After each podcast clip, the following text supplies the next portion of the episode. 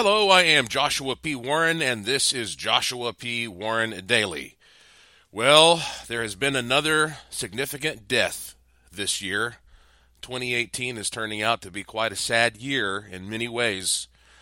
Of course, I told you that last month Art Bell passed away, and I did a whole podcast about the uh, profound influence that Art Bell had on my life.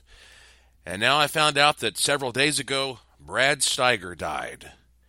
And Brad Steiger was one of those guys. Um, I just can't say enough good things about him and his attitude toward this kind of phenomena um, that I study and that we're all interested in.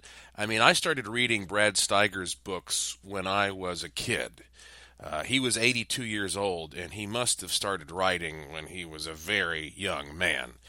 Uh, I don't know how many books that he wrote, uh, but if you just type his name into Amazon.com, it brings up hundreds of references. So I have no doubt that he wrote or was involved with the writing of hundreds of books.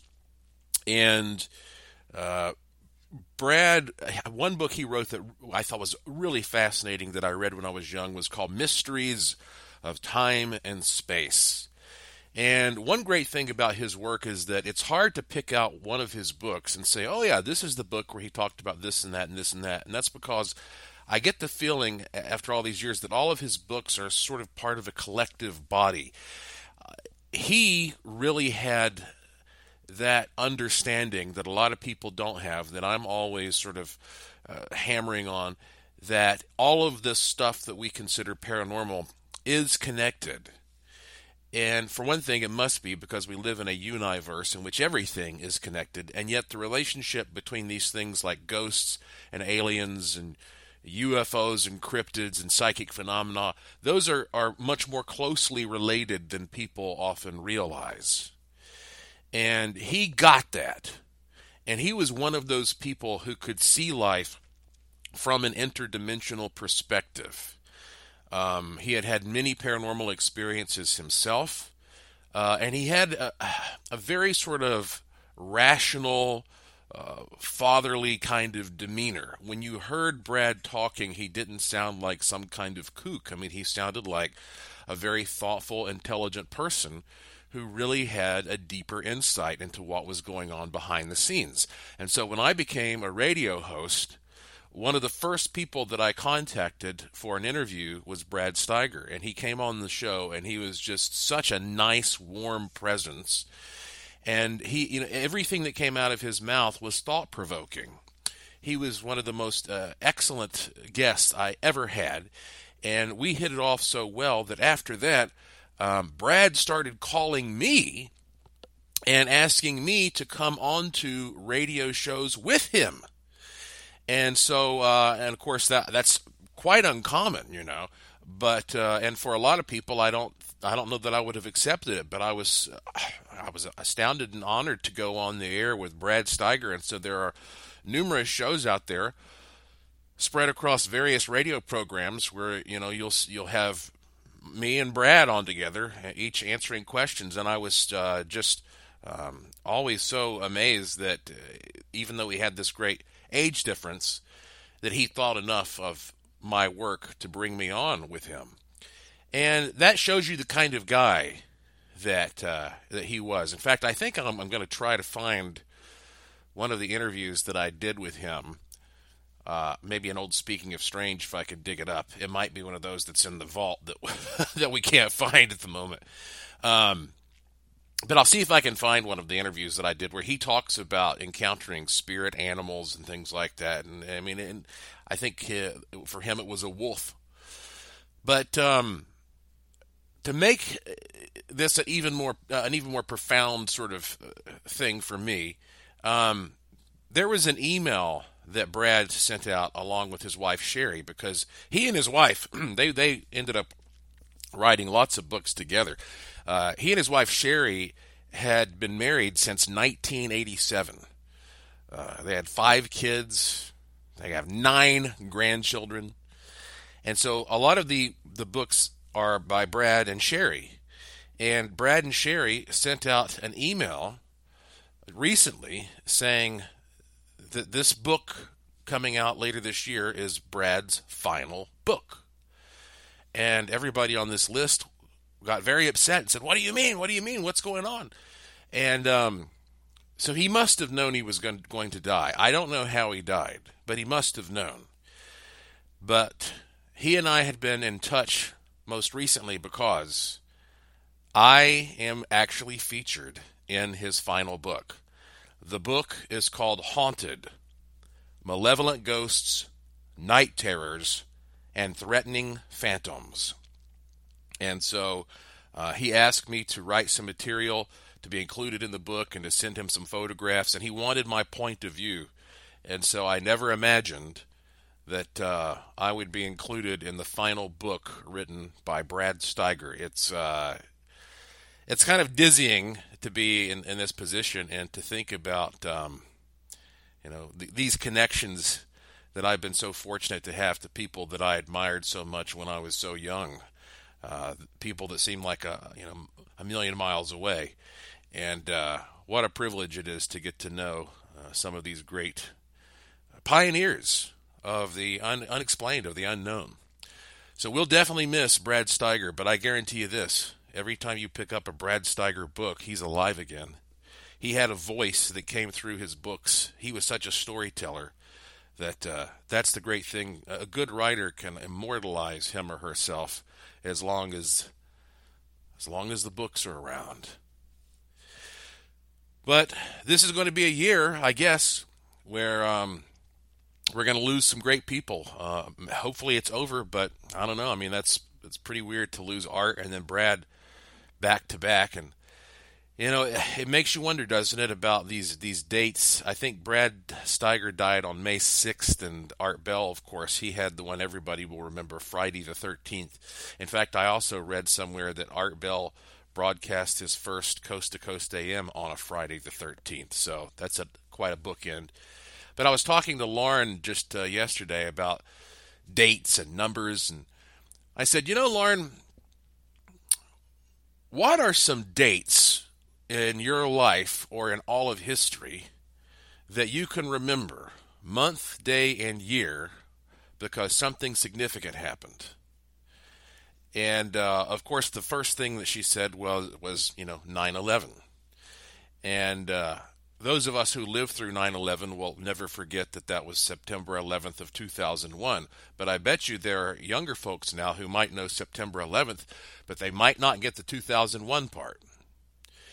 And uh, then you have people who, of course, may remember the day man walked on the moon, or when the day when John F. Kennedy was assassinated.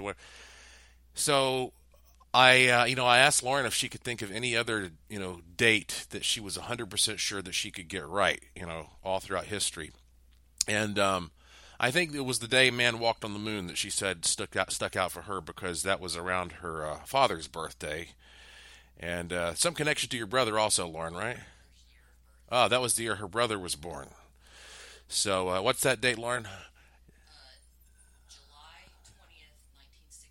July 20th, 1969. Um, so she had a little help, you know, a little boost there to help her remember that. And so for me, uh, there's one date that has always just popped out. And um, I want you to think, before I tell you what mine is, though, I want you to think about this. All throughout history, what is a date or how many dates have you carried around in your head where something so significant happened that you can remember without a doubt the day uh, or the month and the day and the year so well that if you were to go on Who Wants to Be a Millionaire and it came right down to the last question where you can either win a million dollars or lose it all, that you have so much confidence that you would say, uh, I got this. And you would give the month, the day, and the year, knowing with 100% certainty it was correct. How many things can you think of that have made such an impact in your view of the world? Well, getting back to me, I also have a little help. Uh, I have always remembered December 17th, of 1903. So let me ask you to, now before I tell you what that means. I want you to see if you can come up with what is significant about that date for yourself. December 17th of 1903. Okay, I'll tell you. Um, that is the day when the Wright brothers achieved the first flight. This is what is known as the first controlled, sustained flight of a powered, heavier than air aircraft. And I have a little bit of help with that as well, I think, because it took place in North Carolina, where I'm from. And our license tags, our license plates, say first in flight, which always pisses off people from Ohio because the Wright brothers were from Ohio. And uh, I think John Glenn was from Ohio. They have a lot of people, or not John Glenn, Neil Armstrong was from Ohio. Um, well, maybe John Glenn too. I don't know. A lot of the astronauts are from Ohio, I think. But anyway, um, so Ohio wants to claim the Wright brothers, North Carolina does because what a profound thing, you know to shift from this impossible dream of flying like some kind of demigod through the air to being able to do it. Now, what happens when you go somewhere? You sit in a chair in the sky and uh, you watch a movie and you're on the other side of the country. I mean, it's it's amazing. Uh, or you can be anywhere you want in the entire world within 24 hours. I mean, that's just nuts, and that's because of the airplane. And that first flight, it happened about four miles south of Kitty Hawk on the coast of North Carolina. The Wright brothers chose that location because of the big sand dunes and the really rough winds. And uh, they knew wind, if they were able to understand how it related to aerodynamics, would help them immensely. The very first successful flights were done on that day. They did about four flights before the wind destroyed their plane, Flyer 1. And I think the, the longest that they were in flight that day was 59 seconds. And they went about 859 feet. Now, both of those guys were in their early to mid 30s when they were working on this project. Neither one of them had any kind of a scientific background. They both worked together at a uh, well, they owned a bicycle shop in Dayton, Ohio, and everybody in the world was trying to invent a flying machine. The smartest people in the world, and nobody could figure out how to do it. And when these two brothers that everybody considered, you know, yokels who were out of their minds, who were going to kill themselves, were packing all these weird parts onto railroad cars and transporting them all the way down to North Carolina to get out there and fly around. Everybody thought they were nuts. Even though there were witnesses and there's film footage and you know good documentation of what they achieved, uh, for it took years before uh, powers around the world stopped claiming that they were hoaxers or con men. And uh, even of course, the esteemed publication Scientific American casts doubts on the uh, legitimacy of these stories about the Wright brothers' experiments. And so um, that's inspiring to me uh, that two self educated guys could get together and they did a lot of research. Okay, that's, that's one thing. They were very, very good at collecting data and testing things in their own homemade makeshift labs that these two guys could pull this off. I mean, one of the things they did, which was so brilliant, was create some great wind tunnels where they could test out different wing designs and airfoils, and and they understood more about aerodynamics than anybody else, and they also understood more about how to um, how to control it. Because you know, yeah, there have been basically big ass kites flying around for probably thousands of years uh, and you know various types of things you can glide around on. But um, it's different to get up there and sustain it and to control it. And so um, that's impressive. That's impressive that they did that. And it reminds me of how we so often make this mistake of thinking of science as something that is somehow objective. Uh, no, science is just a process that humans use in order to try to explore things. And humans are flawed. And as long as humans are flawed, science, the scientific method will always have flaws because you have to execute it properly. And sometimes the worst scientists out there are the people who have degrees in science because they've forgotten that you're supposed to be ever changing. You're not supposed to stick with what you learned in college. The idea behind science is that it allows us to grow and to learn new things. And so you could take a brilliant scientist in his time, like Sir Isaac Newton, who practically invented our basic notion of physics. And you could show Isaac Newton a cell phone and blow his mind. Okay, he's not going to understand exactly what the hell's happening here, much less take him to, you know, some virtual reality arcade or something like that. You know, he's not going to know what's going on, and he shouldn't. That doesn't mean he's stupid, doesn't mean he was he's a bad scientist. It just means that he was at that point in human exploration, and it changes. You know, it's bad science that stays the same. It's junk junk science that stays the same. Learning new things is always going to seem crazy, and um, but that's what makes it new. You know, it's it's unfamiliar for a little while. Uh, it's like like you know, we I was talking to Dave Schrader the other day, and he said something along the lines that I've mentioned myself before that uh, you know Bigfoot is only cryptozoological until somebody gets one, and then it's zoological. Okay. Now, I'm not saying to you that I believe literally Bigfoot's out there, but that's just an example. You know, something is paranormal until we understand it, and then it it shifts into normal. And at that point, people forget about all those who were there looking at it at the paranormal stage, and then the scientists, the quote unquote scientists, step in and say, "We'll take it from here." But some of our most brilliant uh, scientists have been self educated. Look at Benjamin Franklin.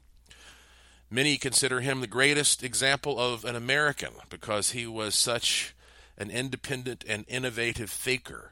He was an entrepreneur. He worked on so many different projects from writing and publishing to scientific research to politics and diplomacy.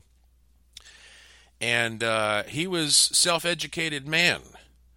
Um, and he taught us a lot about electricity. I mean how many people are alive today because their ancestors homes didn't burn down thanks to benjamin franklin realizing that putting a simple rod on top of your house with a line going to the ground would divert the lightning away from your house and prevent it from catching on fire um, that was just one one simple thing that he did. One of my favorite stories about Benjamin Franklin has to do with the trips that he would take back and forth between the United States and Europe. And these trips would take weeks on rickety old ships. Okay, it could be a very unpleasant experience, and so everybody just tried to stay drunk the whole time, except for the captain. And uh, so Benjamin Franklin um, he liked to drink this Spanish port wine called Madeira. So there was always plenty of Madeira on board when he was going back and forth. And at that time, there was there was a lot of confusion and a lot of perplexion because uh, it would sometimes take up to two weeks longer to come back from Europe than it would to get to Europe, and nobody could explain exactly why that was. They knew how to handle it, they knew to expect it, but nobody had a good explanation. So Franklin, being a very curious man, decided he would get to the bottom of this best he could. And so on one of his trips from America over to Europe, he would take an empty bottle of Madeira and he would dip it into the water and then he would measure the water temperature and he would plot it and log it. And he did this going back and forth numerous times until he saw a pattern emerge. And that pattern looked like some type of a a river of water flowing from west to east from America over toward Europe and causing resistance if you're coming back from Europe. and he connected the dots and he said, huh, looks like this is something I'm going to call the Gulf Stream. This current of, or this flow of warm water that's affecting how things are, uh, are sailing. And so he actually made a, a, the first map that showed his finding and that, you know, illustrated this thing called the Gulf Stream. And people did not take it seriously for years. These merchants continued to lose untold amounts of money, uh, eating up up to two weeks of extra time coming back, which they could have prevented uh, if they had just looked at his map and, and seen how to navigate around the Gulf Stream. But people didn't take him seriously. Um, I think that's a great story because it shows you that there are things around us all the time that are invisible to us just because we are not looking at them from a big enough perspective so that we can connect the dots and see the patterns. I think that's very similar to what you have in the Bermuda Triangle, for example. The Bermuda Triangle is a place where lots of individual incidents occur, but you start connecting them over time and you see this triangular pattern emerge. And so there are all kinds of patterns and all kinds of expressions strewn across the face of Earth that we still don't know about that extend beyond Earth into, well, as Brad Steiger would say, time and space. And so over time, we will plot more of these things and we'll see more patterns and we'll see our lives from a different perspective, a larger perspective. And eventually, we'll see something that will make our lives much easier that we just can't believe we never saw before. I got an email today from a man who bought the Forces of Nature wand, which I invented. And uh, he is so intrigued with this that he says, How does it work? Can you explain to me? He says, Is it doing something on the astral plane or is there some kind of thought form? And he asked me if I would answer that in an email or an article or on the radio. Well, I'm going to answer it here on the radio so all of you can hear it. Uh, it, the Forces of Nature wand is my favorite wand that I have ever created. I have now had more success using that wand than any of the other wands for a wide range of purposes. It is fantastic for attracting money. It is wonderful for changing the conditions of your lifestyle. Um, it is great for altering certain behaviors that you don't uh, don't care for. Um, it, it, I, I call it a wand for manifesting any desire. And and I sell it with a 100% money back guarantee. And uh, to my knowledge, I've never had one returned. Here was the idea behind the Forces of Nature wand. I've always been amazed by magnets, of course, because magnets, they truly seem to be magical things. I mean, they have some kind of an invisible force around them, which can push objects away or can pull objects to them. Um, you can levitate things with magnets. We're not even sure how magnets work, but if you take two powerful magnets and you put their like sides together, like two, because every magnet has a, a, what they call a north pole and a south pole. If you put two north poles together, the magnets will push apart so hard they do not want to go together. And if you put two south poles together, it does the same thing. They push apart and they do not want to go together. But you flip them around and you hook a north with a south and boom, they smack together. Okay? And then it's hard to pull them apart. So I was thinking, well, when you take two powerful magnets and you you take them on their like sides facing each other. So, so let's say like two north poles that do not want to touch each other and yet you force them to touch each other, then there must be some kind of great potential energy there. And maybe that is energy that will connect with your consciousness. And then you, through your consciousness, will allow a release of that energy, which could be facilitated by a quartz crystal. And that quartz crystal would literally transduce that energy into some kind of a signal that goes out into the universe. And so that's how I invented the Forces of Nature wand. It has three super powered neodymium magnets inside of it. It's got a quartz crystal, it's got a coil. I explain how this works on my website. Uh, there's a video there. If you go to joshuapwarren.com, you can click the link to my curiosity shop and you'll click the link to the Forces of Nature one as long as I have it in stock. I think we still have some. And, um, and you can watch the video. So, to answer the question, um, how does the Forces of Nature wand work? Well, let me just tell you frankly, right up front, that I cannot say to you that I, quote, know how any wand works. These are still mysterious experimental tools. I don't I can't tell you with certainty that it works. And to be honest with you, I'm I'm not sure I can sit down with 100% certainty and tell you how my laptop works. But it does. Um, it's just you know there there's a lot going on there which I haven't learned about. But anyway, um, when it comes to the forces of nature wand, I don't know exactly how it works, but my feeling is that again you've got some kind of well let, let me let me start by saying all things again are connected. So a lot of scientists will tell you that you know you've got some fundamental forces of nature and they're not connected. You have gravity and electricity and magnetism and the weak atomic and the strong atomic, but they don't connect. Well, of course they do connect. We just haven't figured out the connection yet. That's what Einstein was looking for with the unified field theory, and you know that's what Stephen Hawking was trying to find. And so, um, I think that the the magnetic potential does somehow connect with your conscious energy. So that, in other words, um, your body may have so much power, but when you grab that wand and your body's power connects with the potential energy between those magnets, now it's like you have a battery pack hooked up to you. And uh, so that resistance, like I say, that energy between those magnets, it wants to go somewhere.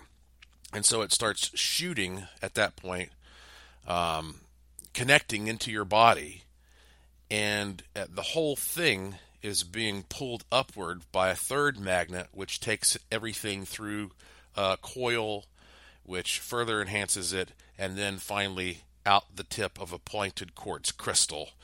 And I believe that what's happening is that you are you are shooting your intention out into the universe with such increased power and speed and momentum that it creates a much more distinctive sympathetic resonance.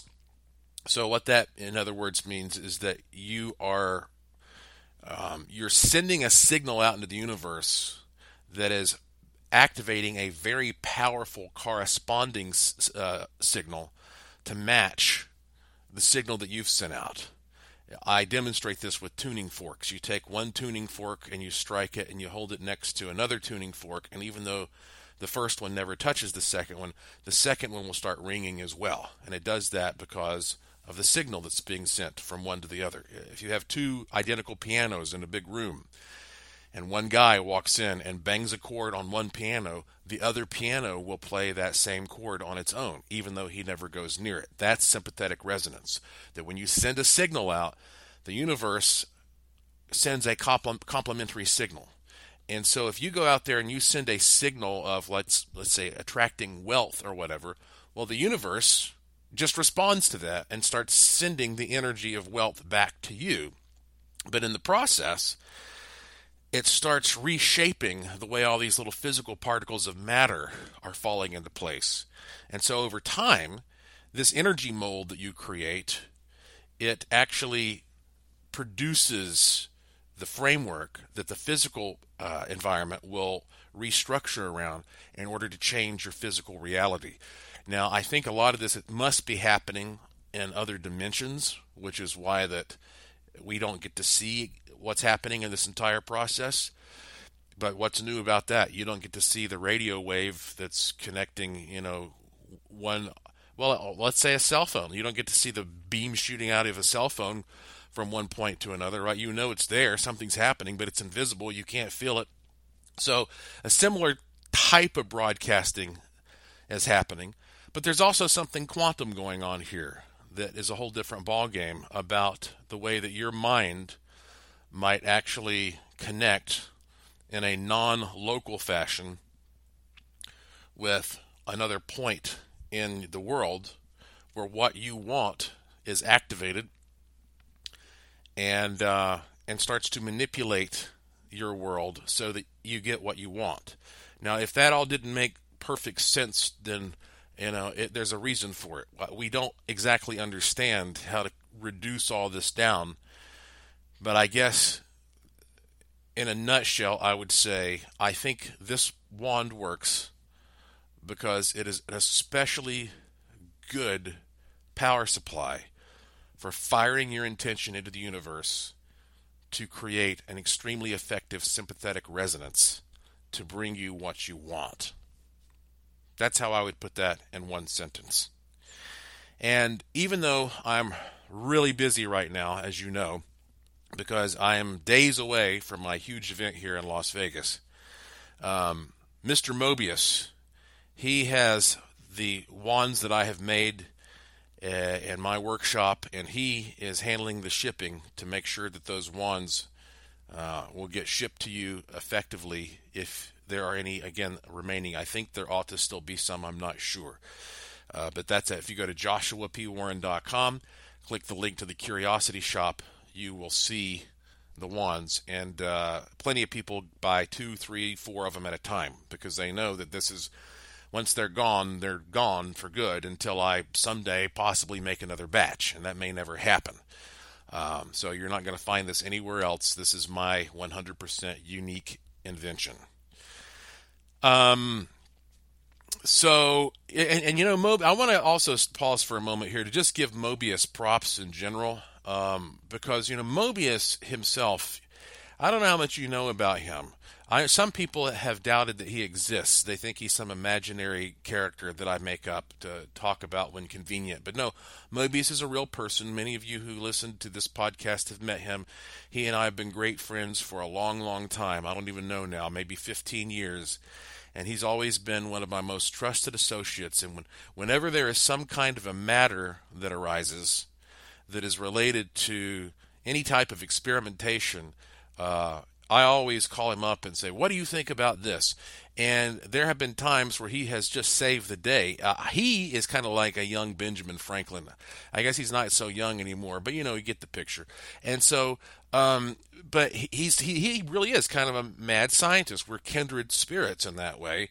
And when Warner Brothers came to me and said, We want to put on this big, elaborate show where we try to create an apparition how do we do it? And I knew that you know my plan was to take brain waves and then um, transmit them ultimately through a Tesla coil and enhance the room with electrostatics, etc. First person I called was Mobius and said, "Hey, let's work together on this." And it turns out there were some times where we were sweating pretty heavily, and it looked like that there were some things that we were not going to be able to do, and he figured out how to do them. And what's interesting also about him is Mobius often will have a dream about something, and it will be explained to him in his dream. So he has no doubt whatsoever that there is a connection between um, the uh, astral plane and the dream plane and what you can learn from it in a psychic way.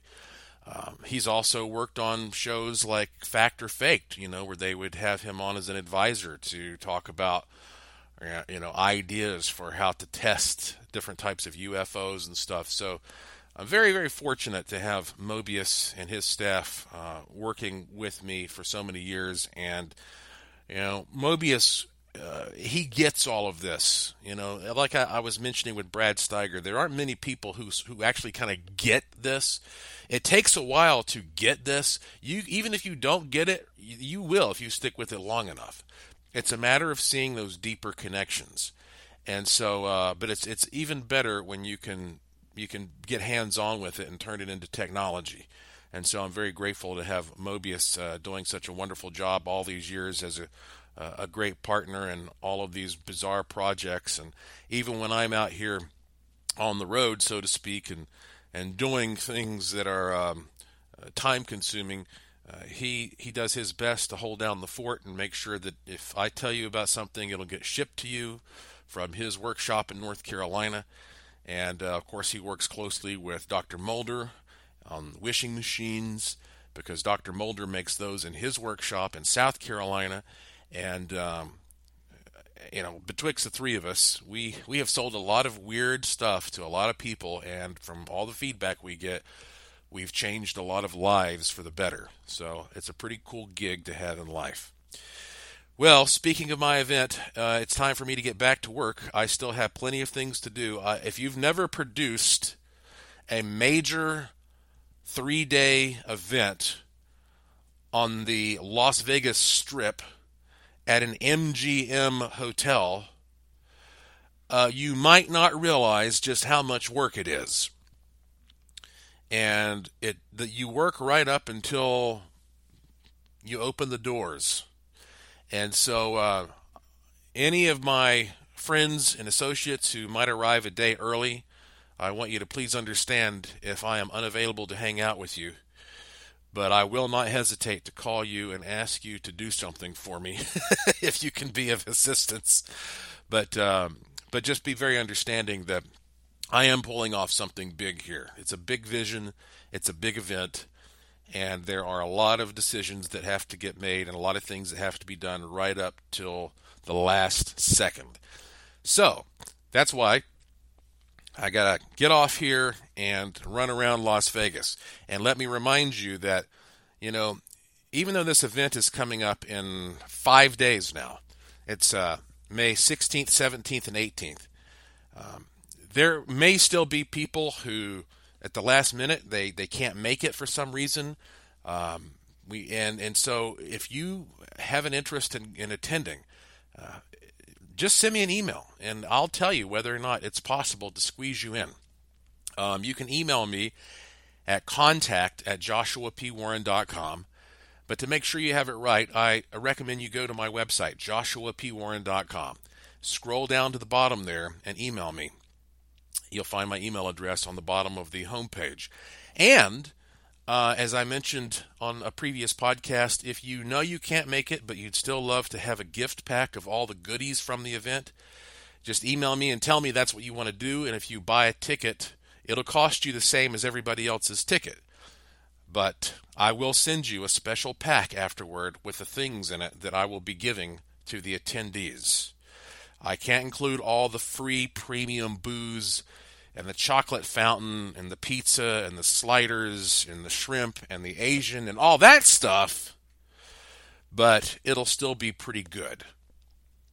So um, you'll find a link to the event also there at the top of joshuapwarren.com. And you'll find a link to this podcast. It's called Joshua P. Warren Daily. I try to leave one for you every day, but it's really tough when I have busy times like this. But this podcast is always short, it's always free. If you click the link, you will be able to subscribe via various means or just follow me on Twitter at Joshua P. Warren, and I will tweet when a new one is available. So that's it for now. Thank you for listening. Thank you for your support. Thank you for staying curious. And I will talk to you again soon.